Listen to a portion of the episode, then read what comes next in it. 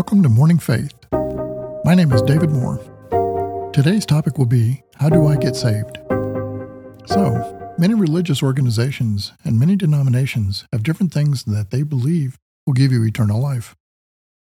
Actually, the act of being saved or receiving salvation is very easy, but is something you shouldn't take lightly. One of the first steps is to get a Bible, which you can use to help understand who Jesus was and what he did for the world. In a very short time, he taught us how to live by example. He taught us how to die by not losing faith in the Father. And then he showed us that it is possible to live again by rising from the dead. So most Bibles are divided into two sections.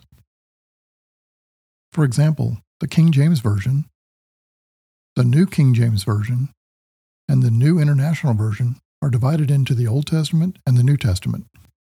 The Old Testament is everything before Jesus, and the New Testament is everything after the birth of Jesus. The New Testament has the first four books, which are Matthew, Mark, Luke, and John, which all tell mostly the same story about Jesus and his life, death, and resurrection. So, here's something that's very important to know the four steps to salvation, which is listed in Romans 10, verse 9 through 10. First, you have to realize that you're a sinner. It's listed in Romans 3, 23. Second, realize that the payment for sin is death. Romans 6, 23. Third, realize that Jesus died on the cross for your sins. Romans 5, 8. And fourth, repent of your sins, accept Jesus as your Savior, and ask Him to come into your life. Romans 10, 9. It is very important to know that you have not sinned too much to be saved. No, it doesn't matter. Nothing you have done will prevent you from receiving the gift that Jesus wants to provide you. So if you truly believe that He is the Son of the living God, and you ask Him for forgiveness of those sins, you will receive the gift. Pretty simple. The Old Covenant from God to the people required each person to sacrifice an unblemished lamb at the temple to have their sins forgiven.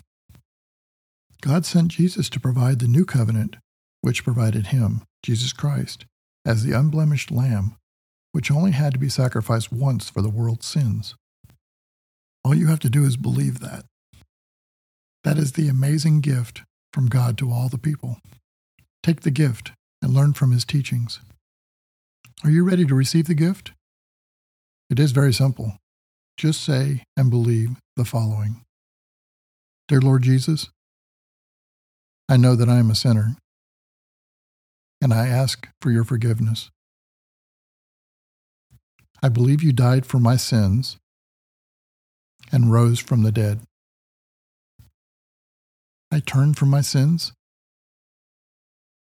and invite you to come into my heart and live. I want to trust you and follow you as my Lord and Savior. Amen. If you just said that statement with truth and feeling, welcome to day one. You have just received the gift. Just take a moment, take it all in. You very well may remember that feeling for the remainder of your life. Know that there is true rejoicing in heaven today. Now, as soon as you can, go tell other Christians. So, now that you're a Christian, here are some next steps. First, being saved is just the first step of becoming a follower of Christ. The biggest step, yes. The next step is to learn what that means. This can be a lifetime pursuit and also just as rewarding, which will also include you being baptized, where you will receive the Holy Spirit. Being around other Christians is also a great place to start.